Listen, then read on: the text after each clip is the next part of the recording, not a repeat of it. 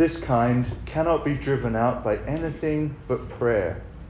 Mark chapter 9, verse 29. In the name of the Father, and of the Son, and of the Holy Spirit. Amen.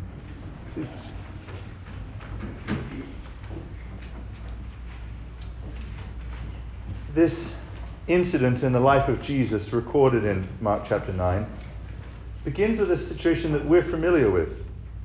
A man has come to the church, the disciples, right? They are the church.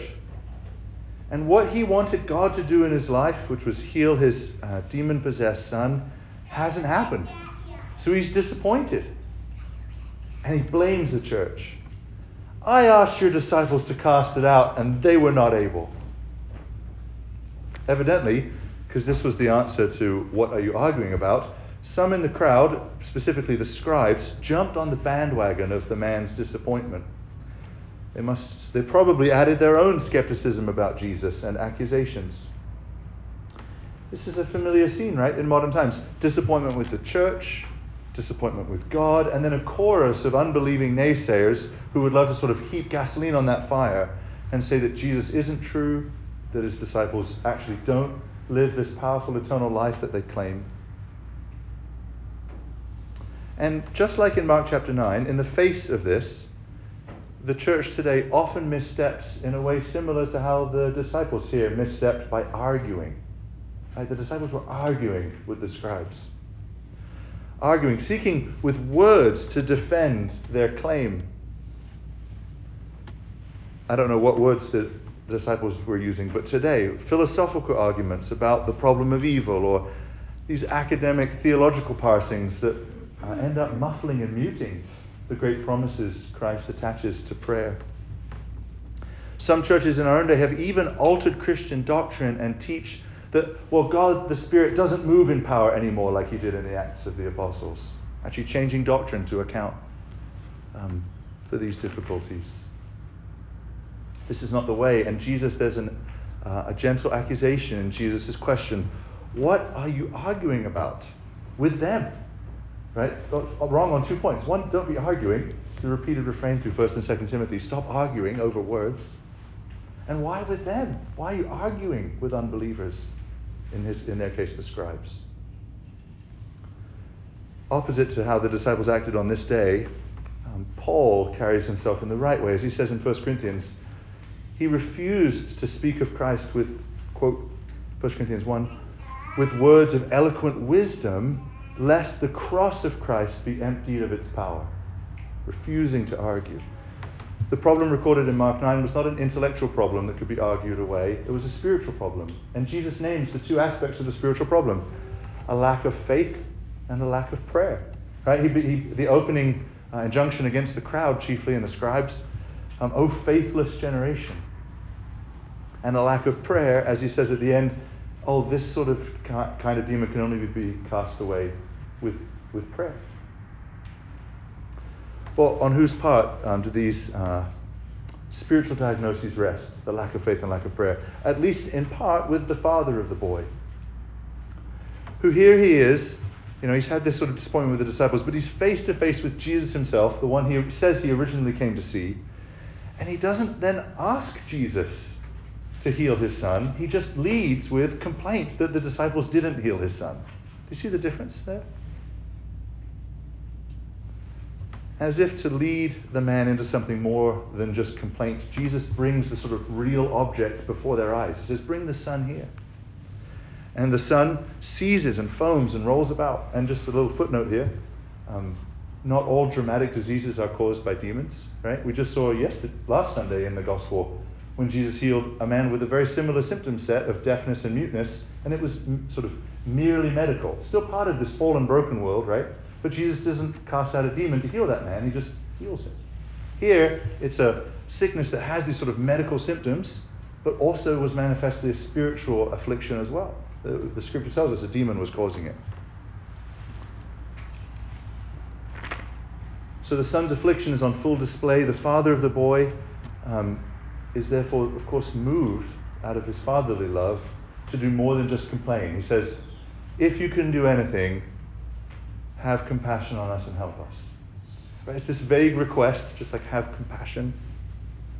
And it was built on a dim understanding of who Jesus was, who it is that he's actually talking to. And so Jesus sort of brings out this dim understanding into the light of day by repeating the man's words back to himself with a question, right? If you can? I don't know exactly, we don't know what tone of voice. It's so interesting to think so much actually meaning can hinge on how we interpret tone of voice in some of these passages. But, um, you know, if you can, right? If you can, you, like, if you can, right? This is the Son of God Himself being addressed.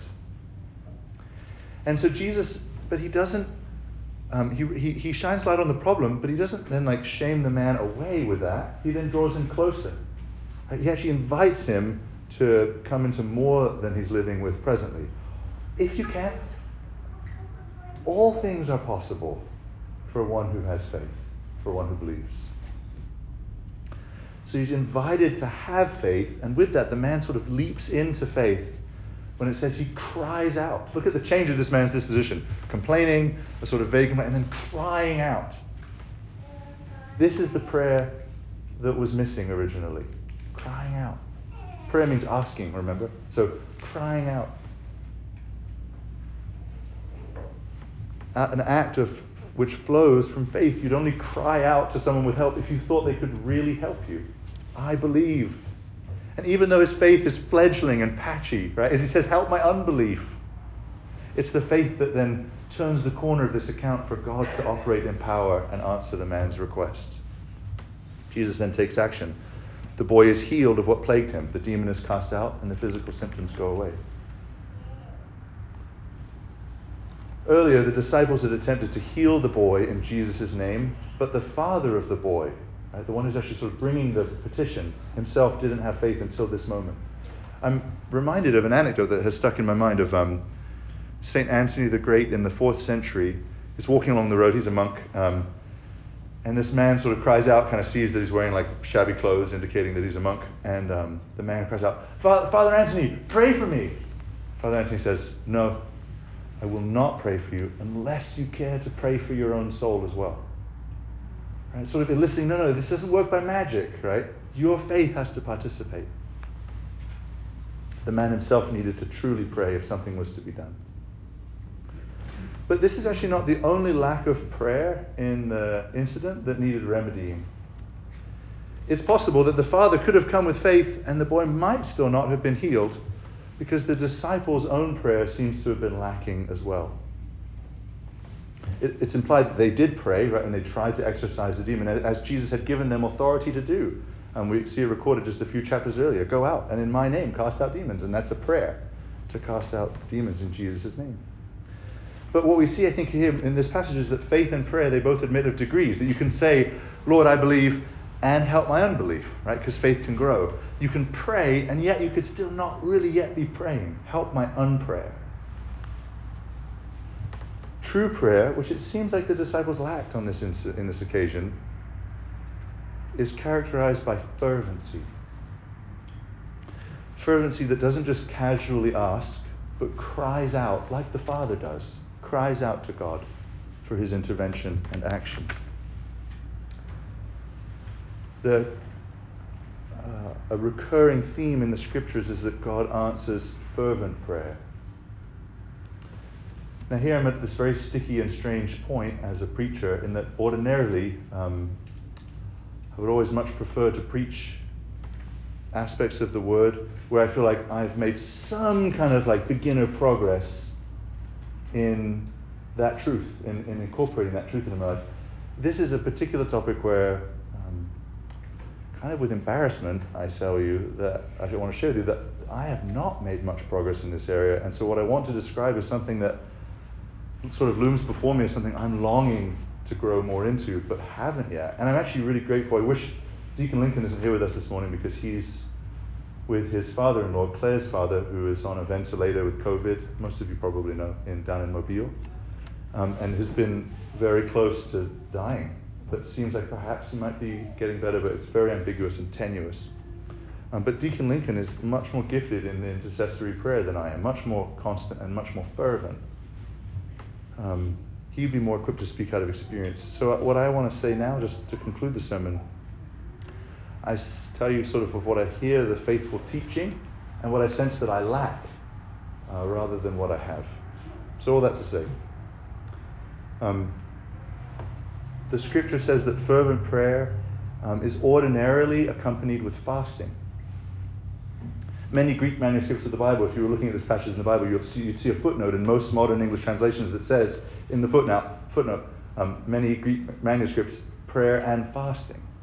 Right? Because so um, spiritually discerned was the sense that true prayer is characterized with fasting. Whether that's fasting that is just instinctive because you're so focused on the object of what you're asking God for that that fervency is just burned up hunger. Right? A, a fast that isn't a discipline, it's just instinctive. The way no one um, wants to eat when they're deeply in grief, for instance. Um, or it could be a fasting that's taken on as a discipline in order to become more fervent, right? Like I want to be more fervent, and this is something that I've sort of tried to practice in sort of small ways in, in the life of prayer and intercession. Is Lord, I want to pray about this more earnestly, so I'm going to clamp food for this day to try and pray more fervently. In any case, fasting usually accompanies. And fervency has two aspects which I need to be held in tension um, urgency and constancy. And the difference is urgency is a sort of like uh, emotionally sort of high expressed crying out, Lord, I need, I need this. I, I'm asking for this. Please give it to me. Right? But it needs to be met with constancy. It's quite easy to feel something strongly once or twice. Right? It's harder to sort of sustain that vigor through time. Constancy in prayer. Fervency cries out in prayer with urgency, but it then keeps on praying with constancy for weeks, months, or years if necessary. One anecdote I am grateful for is that my mum, of blessed memory, uh, prayed for her father's salvation um, for 45 years before he repented, two years before he died in his early 80s. It took 45 years of prayer. And one of the things that's a constant testimony in the life of holy men and women of the past um, is that true prayer is often accompanied by tears, physical, literal physical tears. Tears of longing to see God act, tears of humility and zeal, tears um, that indicate fervency. And one of my sort of laments about my own spiritual life is that I don't have more tears. I, I can count on one hand easily on one hand the number of times I've sort of cried while praying, asking for something with such urgency that tears were manifest. But those few times where I actually prayed fervently, I saw the Lord answer those prayers with um, a clarity and a swiftness far more than I ordinarily hear with my sort of casual requesting of God. tears can't be manufactured. What an imposter religion that would be if we're like, oh, tears. you know, we can't squeeze a tear out. Um, but uh, Anglican church father I admire so much, Lancelot Andrewes, in his diary entry, he writes, Lord, give me tears, maybe just one little tear. and I, as I was moved as I read that, I just longing for like, just Lord, give me a little bit of spiritual zeal that would cry out. Tears can't be manufactured, they're a gift of God, but they are symptoms of true prayer as the saints testify to it. And I think that, especially for sort of those deeper, um, entrenched evils that we face in the world, in our own souls, uh, in those lives of those whom we love and who are near us, I think until we join the father of the boy in crying out in prayer, not just, Lord, Lord, please fix this, but crying out to God to intervene. We shouldn't be surprised if the demon has not yet come out. It's not to say that the operations of God are dependent on our acts. Fundamentally not, right? Of course not. God is God, and He acts as He wills, of His own free, loving will, independent actually of our actions. But He's invited us in some mysterious way. Part of what it means to be the body of Christ is He's actually guiding us into a more fervent life of prayer in order so that we can, um, I don't know the right word, synthesize, catalyze, invite um, his operations in the world in a way where he gets the glory and we get to participate in his divine life in so doing. until we join the boy, the father of the boy in crying out. We shouldn't be surprised when the demon is not yet cast out.